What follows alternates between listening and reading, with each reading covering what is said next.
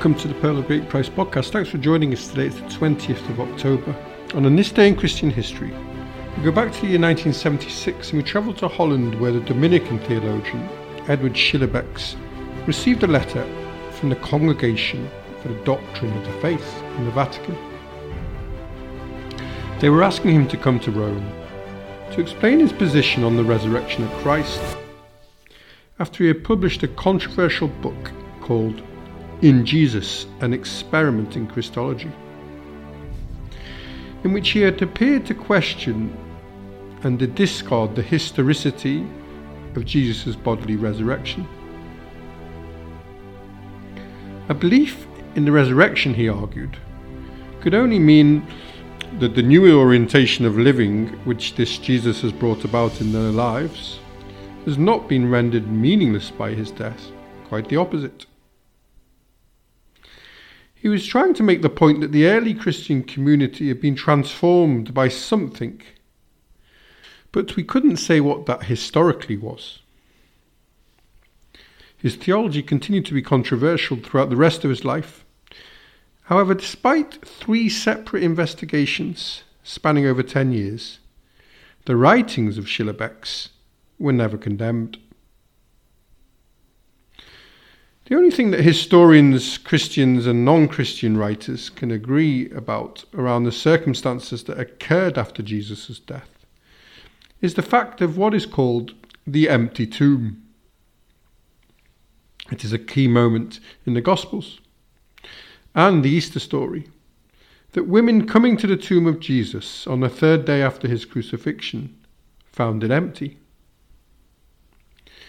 This is based on an oral tradition that precedes the writings of the Gospels and existed even before the earlier Pauline writings. The story of the empty tomb is found in all four Gospels, but beyond a basic outline, they agree on little.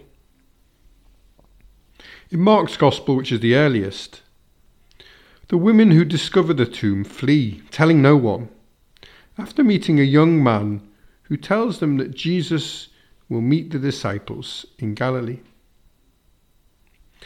Matthew's Gospel introduces Roman soldiers sent to guard the tomb, and in a curious repeated message, the women are told twice by angels and then by Jesus that they will meet the disciples in Galilee. Luke's Gospel changes Mark's one young man to two, adds the inspection of the tomb by Peter, but deletes the promise that Jesus would meet his disciples in Galilee. And John, the gospel that was written last, reduces the woman to the solitary Mary Magdalene and introduces the beloved disciple, thought to be John himself, who visits the tomb with Peter and is the first to understand its significance. Of course, despite these variations, they all might well be true anyway.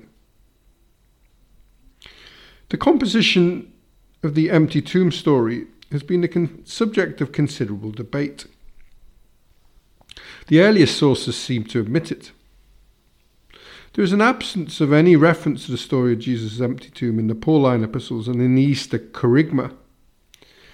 That is the preaching or the proclamation of the early church that is preserved in 1 Corinthians.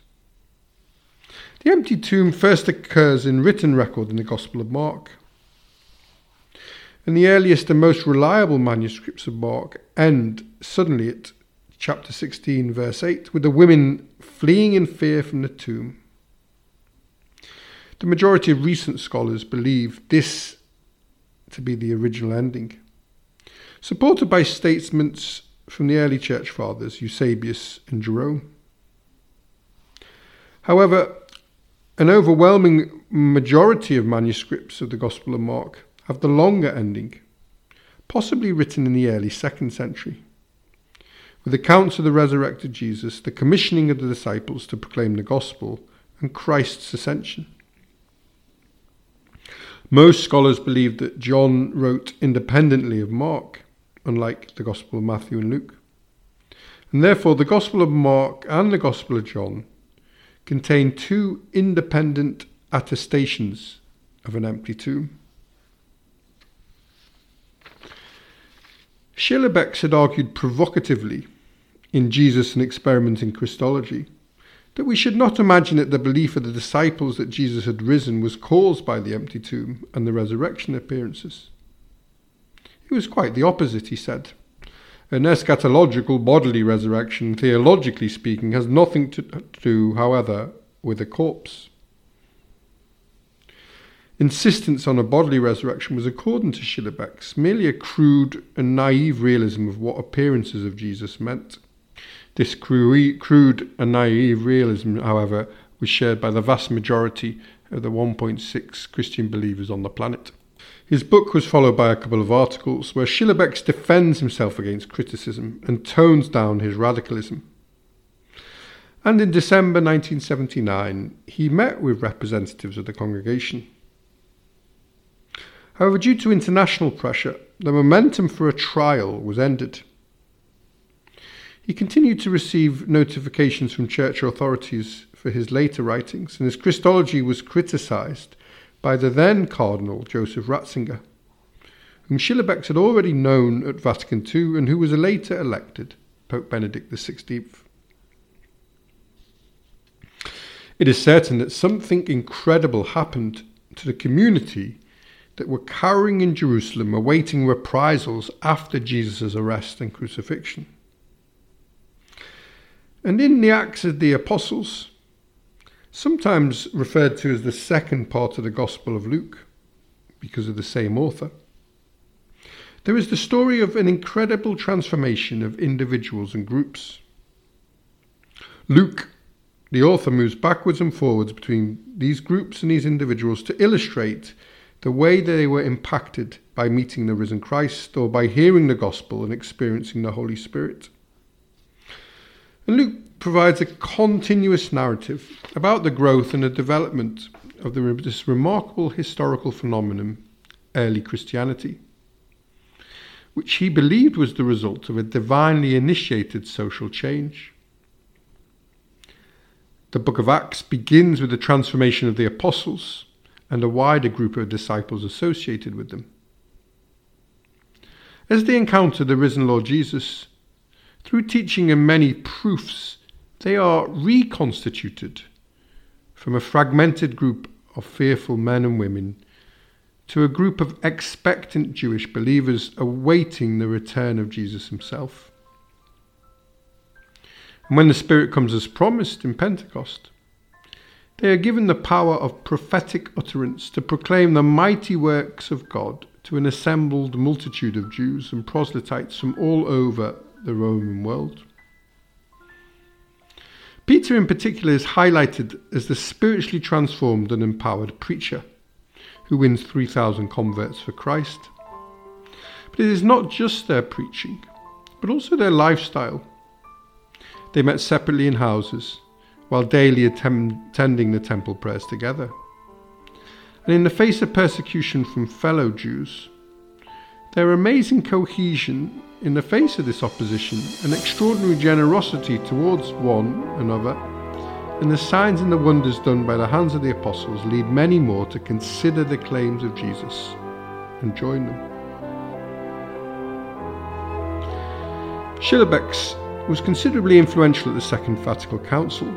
See the podcast of October the 11th. He was not officially a peritus, an official expert, which allowed him more time to give talks to the bishops attending the council from all over the world, and to explain to them the new theology or understanding that was arising within the council.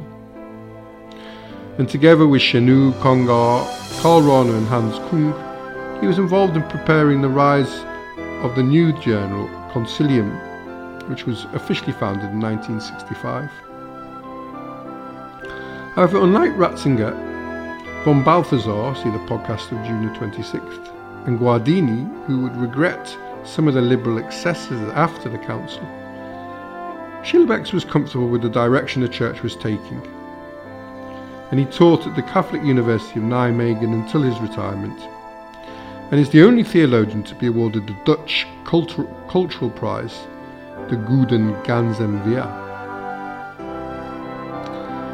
That's all from the Pearl of Great Price today. Thanks for listening. Join us tomorrow if you can as we look at the poet Gerard Manley Hopkins. This month we've passed 10,000 downloads, so thank you to listeners from all over the world for your interest. And today we give a special thank you to our listeners in Chicago and in Dublin. Our archives can be found at www.pogp.net. And if you have time, please subscribe and share the podcast with friends. Have a lovely day wherever you are, and thanks for listening.